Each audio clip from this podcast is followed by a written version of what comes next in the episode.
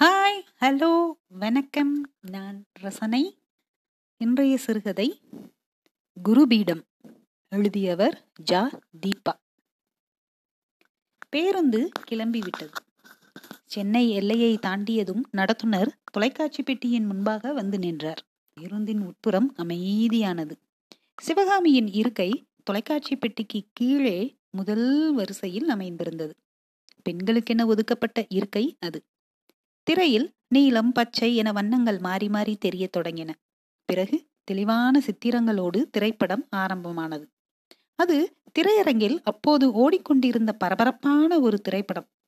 சிவகாமிக்கு நீளமான கொட்டாவி வந்தது. தலைக்கு மேல் அலறப்போகும் வசனங்களை மீறி தூங்குவதற்கு அவசியம் பயிற்சி இருக்க வேண்டும். அது சிவகாமிக்கு கொஞ்சமும் வசப்பட்டிருக்கவில்லை. காற்று இன்னும் கொஞ்சம் உள்ளே வரவேண்டி ஜன்னலை முழுதாக திறந்து வைத்தாள் சிவகாமி.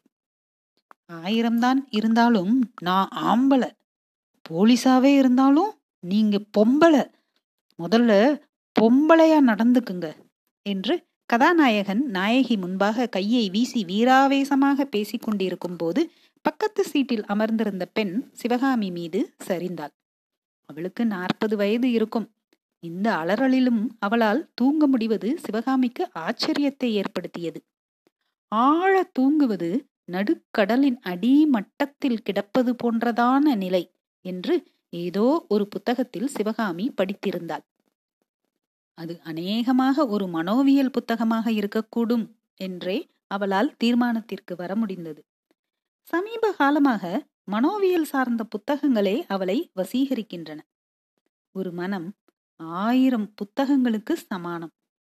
ஒரு புத்தகம் எப்படி ஆயிரம் பேர் மனங்கள் பற்றி ஆராய முடியும் என சிவகாமி நினைத்து பார்த்திருக்கிறாள். ஆனாலும் அந்த புத்தகங்கள் அவளுக்கு போதை அளித்தன. தூக்கம் அறவே வராத இரவுகளில் அவற்றை படிக்கிற போது அவள் தன்னுடைய மனதோடு மட்டுமே உரையாடினாள் என சொல்லவிட முடியாது. அவை பல மனங்களை தன்னோடு சேர்த்து கொண்ட இரவுகளாக அமைந்திருந்தன. இப்போது இந்த பேருந்தில் எத்தனை பேர் கடலுக்கு அடியில் கிடக்கிறார்கள் என எண்ணி பார்க்க வேண்டும் என்று சிவகாமிக்கு தோன்றியது. பக்கத்து இருக்கை பெண்ணின் கைப்பையில் இருந்த அலைபேசி ஒலித்தது. சிவகாமி ஜன்னல் பக்கமாக திரும்பிக் கொண்டாள். நிலா கூடவே ஓடி வந்து கொண்டிருந்தது. தலைக்கு மேலே ஆர்ப்பாட்டமான வசன கூச்சல்கள். அதற்கும் மேலே அமைதியான நிலா என சிவகாமிக்கு தோன்றியது. இது போன்று தொடர்பில்லாத எண்ண ஓட்டம் அமைவதுதான் பயணத்தின் தனித்துவம் என நினைத்து கொண்டாள். பக்கத்தில் உள்ள பெண்ணின் அலைபேசி மறுபடியும் அழைத்தது. அகால வேளையில் ஒருவர் மீண்டும் மீண்டும் அழைப்பதற்கு ஏதேனும் முக்கிய காரணம் இருக்க வேண்டும் என்ற புத்தியின் அறிவுறுத்தலால் சிவகாமி அந்த பெண்ணை தொட்டு எழுப்பினாள். தூக்கத்திலிருந்து முயற்சித்து பிறகு சட்டென அவளின் கண்கள் விழித்துக் கொண்டன. பதற்றத்துடன் சிவகாமியை பார்த்தாள். போன் அடிக்குதுங்க. என்னது? என்றபடி பாயின் ஒரு பக்க ஓரத்தை தன்னிச்சையாக புறங்கை விரல்களால் துடைத்து கொண்டாள். உங்க போனு தான். ரொம்ப நேரமா அடிச்சுக்கிட்டே இருக்கு. ஓ தேங்க்ஸ் என்றாள் அவள். தூக்கம் முற்றிலுமாக கலைந்து போயிருந்தது. அலைபேசியை எடுக்க பைக்குள் துழாவினாள் அதற்குள் அது திரும்பவும் அழைப்பு பாடலை பாடத் தொடங்கியிருந்தது அலைபேசியின் திரையை பார்த்துவிட்டு என் வீட்டுக்காரரு என்று சிவகாமியிடம் சொல்லிவிட்டு வாயை அலைபேசியோடு அணைத்து மறுகையினால் காதை பொத்திக்கொண்டு பேசத் தொடங்கினாள். இதற்குள் படத்தில் கதாநாயகிக்கு காதல் வந்திருந்தது. அவள் ஆடி பாட ஆரம்பித்திருந்தாள். எப்படியாவது தூக்கத்தை வரவழைத்தாக வேண்டிய முயற்சியை சிவகாமி தொடங்கியிருந்தாள். கால்களை இருக்கைக்கு மேலாக மடித்து வைத்து இருக்கையோடு சாய்ந்து கொண்டாள். சரிந்து பார்த்தாள். சரி சரி என்பதை மட்டும் திரும்ப திரும்ப அந்த பெண் அலைபேசியில் சொல்லிக்கொண்டே இருப்பதை கேட்டது. அவள் பேசி முடித்துவிட்டு இவள் பக்கம் திரும்பினாள். என் வீட்டுக்காரரு ரொம்ப நேரமா கூப்பிட்டு இருந்திருக்காரு நான் போன் எடுக்கலைன்னதும் பயந்துட்டாரு. நல்ல வேலை நீங்க எழுப்புனீங்க. எப்படி இந்த சத்தத்துல தூங்குறீங்க? என்று வார்த்தையாகவும் மீதியை சைகையாலும் கேட்டாள். பழகிருச்சுங்க. என் வீட்டுக்காரரு நடராத்திரி வரைக்கும் டிவி பார்ப்பாரு சத்தமாக வச்சு கேட்டால் தான் கேட்ட மாதிரி இருக்கும் பரு. நாங்களும் சத்தத்துக்கு தூங்க பழகிட்டோம் என்று சிரித்தாள். சிவகாமியும் சிரித்தாள். கல்யாணம் ஆயிடுச்சா? என்று சிவகாமியிடம் கேட்டாள். அடுத்த மாசம் கல்யாணம். பத்திரிக்கை கொடுக்கறதுக்கு தான் ஊருக்கு போய்கிட்டு இருக்கேன். இப்பெல்லாம் யாரும் நேர்ல போய் பத்திரிக்கை கொடுக்கறது இல்லையே. வாட்ஸ்அப்லயே அனுப்பிடுறாங்க. நீங்க நேர்ல போறீங்களே? என்னோட ஸ்கூல் வாத்தியார் ஒருத்தருக்கு பத்திரிக்கை கொடுக்கறதுக்காக போறேன். அவள் வியந்து போவாள் என்பதை சிவகாமி யூகித்திருந்தாள். அதை பொய்யாக்காத அந்த பெண் தன்னுடைய அடுத்த கேள்விக்குள் வரும் முன்பு மீண்டும் அவளுடைய அலைபேசி அழைத்தது. திரும்பவும் அவர்தான் பேசிட்டு வரேன் என்றாள். ஐந்தாம் வகுப்பு எடுத்த ஆசிரியருக்கு திருமண பத்திரிகை கொடுக்க இவ்வளவு தூரம் பயணம் செய்ய போகிறேன் என்று சொன்னபோது எல்லோருமே விசித்திரமாகத்தான் சிவகாசினியை பார்த்தார்கள். வேலை பார்க்கும் நிறுவனத்திலும் விடுப்பு அனுமதி கேட்கும் போது இந்த காரணத்தை தான் எழுதியிருந்தாள். வேறு ஏதாவது காரணம் சொல்லி விடுப்பு கேட்டிருக்கலாம் தான். ஆனால் எதற்காக மறைக்க வேண்டும்? திருமணத்துக்கு ஆசிரியரை அழைப்பது என்பது ஒன்றும் அசாதாரண செயல் இல்லையே. அதுக்காக கல்யாணத்தை வச்சுட்டு இவ்வளவு தூரம் பயணம் போகணுமா? என மாப்பிள்ளை வீட்டில் அழுத்தம் கொடுத்தே கேட்டார்கள். சிவகாமி வீட்டிலும் எதிர்ப்பு கிளம்பியது. ஒவ்வொருவரும் வெவ்வேறு விதமான சமானங்கள் சமாதானங்களை சொல்லிவிட்டே கிளம்பியிருந்தாள் சிவகாமி ஐந்தாம் வகுப்பு படித்தபோது அவளுடைய அப்பாவுக்கு சென்னைக்கு பணிமாறுதல் வந்தது. அந்த ஆண்டோடு ஊரை விட்டு வந்ததுதான். மீண்டும் இருபது வருடங்கள் கழித்து இப்போதுதான் சிவகாமி அங்கு போகிறாள். இடங்கள் மாறி போயிருக்கும். ஒருவேளை மாறன் வாத்தியார் கூட மாற்றலாகி வேறு ஊருக்கு போயிருக்கலாம். விசாரிக்கலாம் என்றால் அந்த ஊரில் யாருடைய தொடர்பும் கிடைக்கவில்லை. இப்போதும் மாறன் வாத்தியாரின் முகம் நன்றாக நினைவிருக்கிறது. ஐந்தடிதான் இருந்திருப்பார் என யூகிக்க முடிகிறது. யாரையும் சீக்கிரத்தில் கோபித்துக் கொள்ள மாட்டார். அப்படியே கோபம் வந்தால் கூட காது நுனியில் ஒரு கிள்ளு கிள்ளுவார். மாணவிகள் என்றால் மண்டையில் வலிக்காமல் ஒரு குட்டு.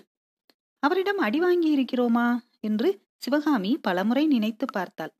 இல்லை என்றுதான் உறுதியானது. மாறன் வாத்தியார் ஆங்கில வகுப்பு எடுப்பது மிக அருமையாக இருக்கும். தினமும் ஒரு வார்த்தையை கரும்பலகையில் எழுதி அதை எந்த விதத்தில் பேச்சில் பயன்படுத்த வேண்டும் என்பதை புரியும்படி சொல்லிக் கொடுப்பார். கூண்டில் அடைப்பட்ட பறவைகள் பேசிக்கொள்ளுவது போல அன்றைய தினம் முழுதும் வகுப்பு அந்த வார்த்தையைத்தான் திரும்ப திரும்ப சொல்லிக் கொண்டிருக்கும். பிரிந்தே கிடப்பது கிராமத்து பள்ளியும் ஆங்கிலமும் என்பது தெளிவான ஒரு கல்வெட்டாக பதிந்திருந்த காலம் அது. இதை மாற்றவே அவர் முயற்சி எடுத்துக்கொண்டிருந்தார் ஆங்கில பாடப்புத்தகத்தை ஒவ்வொருவராக எழுந்து சத்தமாக வாசிக்க வேண்டும். வாசிப்பது தவறாக இருந்தால் பொறுமையாக திருத்துவார். எல்லோருக்குள்ளும் அப்போது இதுவே தன்னம்பிக்கையாக வளர்ந்திருந்ததை சிவகாமி பின்னாட்களில் பல முறை நினைத்து பார்த்திருக்கிறாள். நகரத்தில் ஒரு பள்ளியில் ஆறாம் வகுப்பு ஆங்கில வழி கல்வியில் சேர்ந்தபோது ஆங்கிலத்தை கண்டு மிரளாமல் இருந்ததற்கு மாறன்வாதியாரின் ஆங்கில பயிற்சியும் ஒரு காரணமாக இருந்திருக்கிறது. இன்று வேலை பார்க்கும் பன்னாட்டு நிறுவனத்தில் சிவகாமி முங்கு நீச்சல் போட்டு எழுந்து வர இந்த ஆங்கிலம்தான் உதவுகிறது. மாறன் வாத்தியாருக்கு எப்படியும் அறுபது வயது கடந்திருக்கும். ஓய்வு பெற்றிருப்பார். மகன் அல்லது மகள்களோடு வெளிநாடு எங்கேயாவது சென்றிருந்தால் ஒருவேளை இறந்தே போயிருந்தால்? அவரை பார்ப்பதற்கான கடைசி கட்ட முயற்சி எடுத்தோம் என்ற எண்ணமே போதுமானதாக இருக்குமா என சிவகாமி நினைத்து கொண்டாள். கீரல் வழி போல கண்களில் வழிந்த நீர் காற்றின் வேகம் பட்டு தெரித்தது.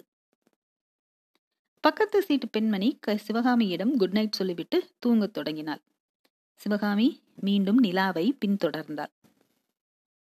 அதிகாலை. நகரத்துக்குள் நுழைந்தது பேருந்து. சிவகாமி ஏற்கனவே ஆன்லைன் மூலம் அங்குள்ள ஒரு விடுதியில் அறையை பரி பதிவு செய்திருந்தார் விடுதியில் அந்த காலையிலேயே சாம்பிராணி வாசனை வந்தது. விடுதி மேலாளர் சபரிமலைக்கு மாலை போட்டியிருந்தார் அடையாள அட்டையை கேட்டார். இது பாதுகாப்பான விடுதி. எந்த கவலையும் இல்லாமல் தங்கலாம் என்று எந்த கேள்வியும் கேட்காமலேயே சிவகாமியிடம் கூறினார். சிவகாமி தான் போக வேண்டிய கிராமத்தின் பெயரை சொல்லி அங்கு போக கார் ஏற்பாடு செய்து தரும்படி கேட்டாள். தனியா தான் போறீங்களா? என்றார் மேலாளர். சிவகாமி ஆமாம் என தலையசைத்தார் கவலைப்படாதீங்க. டீசெண்டான டிரைவரை அனுப்புறேன். ஒரு பிரச்சனையும் இருக்காது. என்றார். சிவகாமி சிரிக்க நினைத்து தவிர்த்து விட்டார். எட்டு மணிக்கு டிஃபன் சாப்பிட்றலாம் எட்டரைக்கு வண்டி சொல்லிடுறேன். அது வேணுமா இது வேணுமான்னு கேட்டு யாரும் உங்கள் ரூம் பக்கம் வரமாட்டாங்க. எதுவும் வேணும்னா இந்த நம்பருக்கு ஃபோன் செஞ்சா போதும்.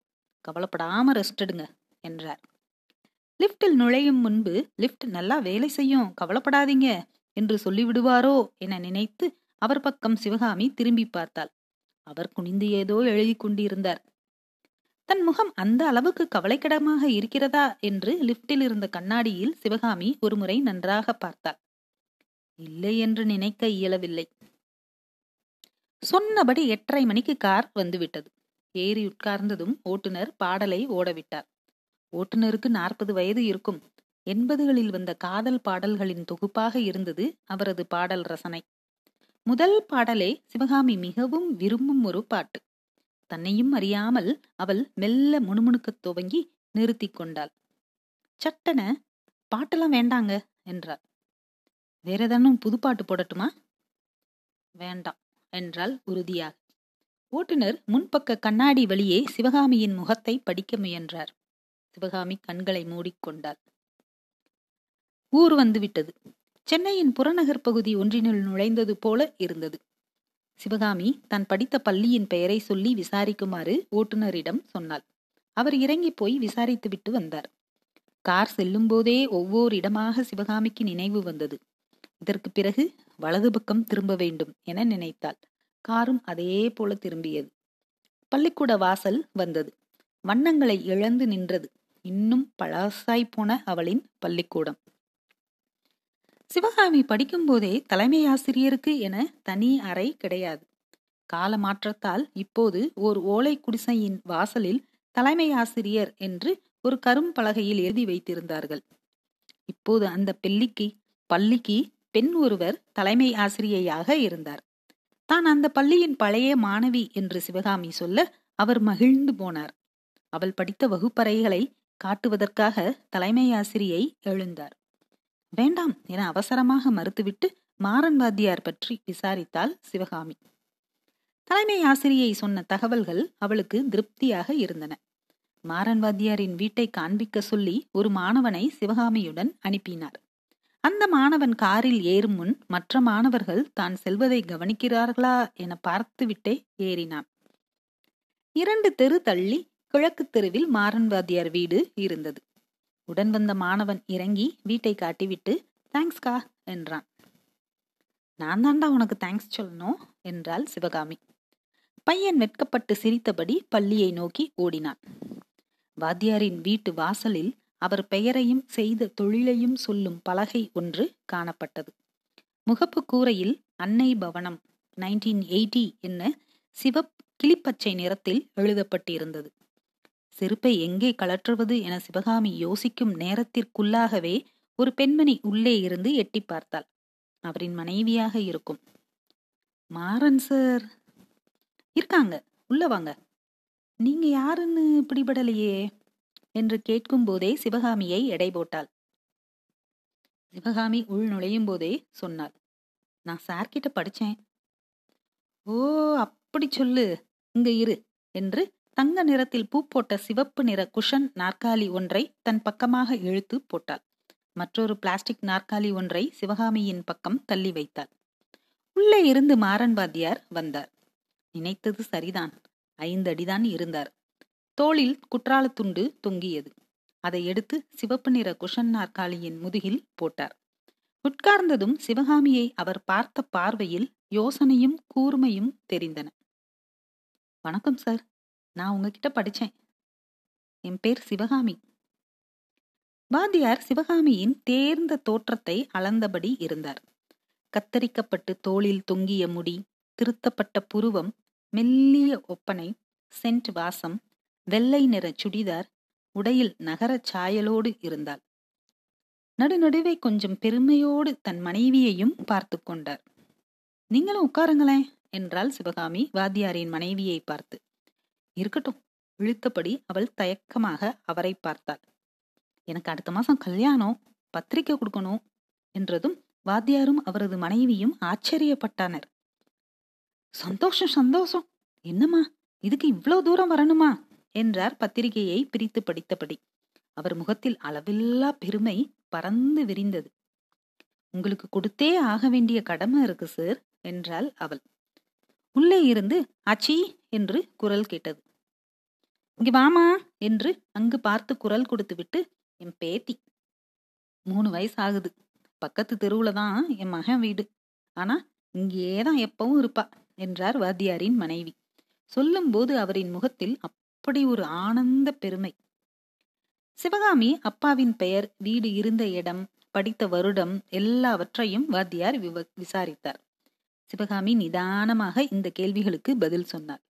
அவர் யோசனையோடு தரையையே கொஞ்ச நேரம் பார்த்து கொண்டிருந்தார்.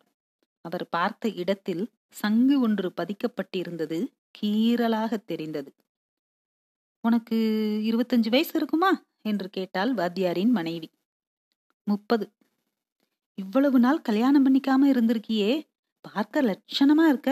எங்க மகளுக்கு இருபது வயசுலயே கல்யாணத்தை முடிச்சிட்டோம் என்றார் கல்யாண நாளே பயமா இருந்துச்சு அதான் என்றாள் சிவகாமி. அது என்ன அப்படி? நீ போய் குடிக்க கலர் எடுத்துட்டு வா என்றார் வாத்தியார் வேகமாக. சுவாரஸ்ய பேச்சை அறுபடவிட மனமில்லாமல் உள்ளே போகாமலும் நிற்க முடியாமலும் சில நொடிகள் தவித்து போனாள் அவரின் மனைவி. எனக்கு எதுவும் வேண்டாம். நீங்க இங்கேயே இருங்க என்றாள் சிவகாமி. அதான் சரி என்பது போல நின்றுவிட்டாள் வாத்தியாரின் மனைவி. என்னத்துக்கு கல்யாணத்துக்கு மேல பயம்? என்று தொடர்ந்தாள். பயம்னு சொல்ல முடியாது. வெறுப்பு. இப்ப சரியாயிருச்சா? என்றால் குசும்பான சிரிப்போடு. சரியாயிடும்னு நினைக்கிறேன். டாக்டரும் அப்படிதான் சொன்னாங்க. அவர்கள் புரியாமல் பார்க்க கல்யாணத்துல ஈடுபாடே இல்லாம இருக்கிறேன்னு எங்க வீட்டுல உள்ளவங்க மனநல டாக்டர் ஒருத்தரை பார்க்க கூட்டிக்கிட்டு போனாங்க. அவர்தான் சார நேர்ல போய் பார்க்க சொன்னார். வாத்தியாரின் மனைவி புருவம் உயர்த்தினாள். சார் நல்லா இங்கிலீஷ் எடுப்பார். அதை நான் மறக்கவே இல்லை. அதோடு வேற ஒரு விஷயமும் செய்துட்டார். அதையும் மறக்க முடியல. சிவகாமிக்கு குரல் அடைத்தது. தரையில் நீட்டியிருந்த தன் காலை இழுத்து கொண்டார் வாத்தியார். முதுகு முன் வளைந்தது. லேசாக வாயை திறந்தே வைத்திருந்தார் மூச்சுக்காக வேண்டி. உங்களுக்கு மறந்திருக்காது. மறந்துருச்சுன்னு சொல்லிடாதீங்க சார். ஒரு நாள் சாயங்காலம் எல்லா பிள்ளைங்களும் போன பின்னாடி என்ன மட்டும் இருக்க சொன்னீங்க. அன்னைக்கு நீங்க என்கிட்ட நடந்துகிட்டது தப்புன்னு அப்பவே தெரியும். ஆனா யார்கிட்டையும் சொல்லக்கூடாதுன்னு சொன்னீங்க. இது வரைக்கும் நான் யார்கிட்டையும் சொல்லல. டாக்டர் கிட்ட தான் முதல்ல சொன்னேன். அவர்தான் உங்களை பார்த்துட்டு வர சொன்னார். அவள் வந்தபோது இருந்தது போல இல்லை. இப்போது வேறு மாதிரி தெரிந்தாள். சார் அன்னைக்கு என்ன நடக்க போகுதுன்னு எனக்கு தெரியாது. ஆனா ஏற்கனவே திட்டமிட்டு இருந்த உங்களுக்கு தெரிஞ்சிருக்கும் இல்லையா? இப்ப உங்களுக்கு என் முகம் நினைவுக்கு வருதா சார் நல்லா படிச்சிருக்கேன். நல்ல வேலையில் இருக்கேன். ஆனாலும் அழிக்க முடியாத காயமா அது பதிஞ்சு போச்சு.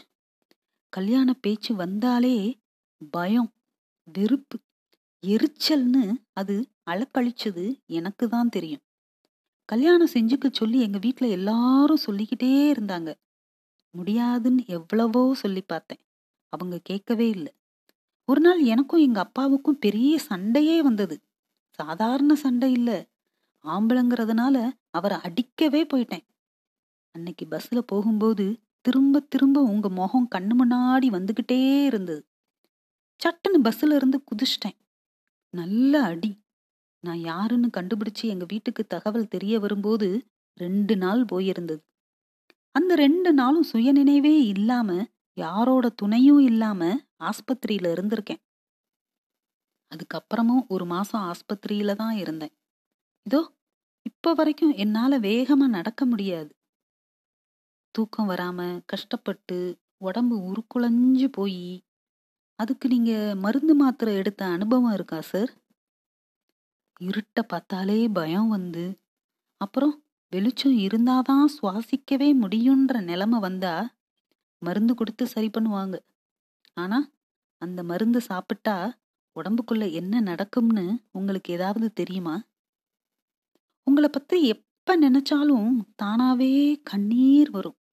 அதை அடக்க முடியாம போற அவமானம் எப்படிப்பட்டதுன்னு தெரியுமா? தப்பே செய்யாத நான் இப்ப வரைக்கும் தொடர்ந்து தண்டனையில் இருக்கேனே சார் நீங்க நல்லா இருக்கீங்களா?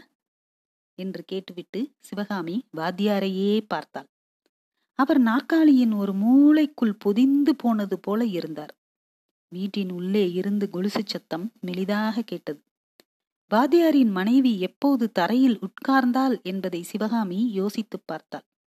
உள்ளே இருந்து குழந்தை கையில் சிறிய தட்டுடன் வந்து பாட்டியின் மடியில் உட்கார்ந்தது. சிவகாமியையே பார்த்தது. ஒரு கையால் கண்களை மூடிக்கொண்டு விரல்களின் இடைவெளி வழியே சிவகாமியை பார்த்து வெட்கத்தோடு புன்னகைத்தது. இவங்க தான் உங்க பேத்தியா? பள்ளிக்கூடத்துல சேர்த்தாச்சா? என்று கேட்டாள் சிவகாமி.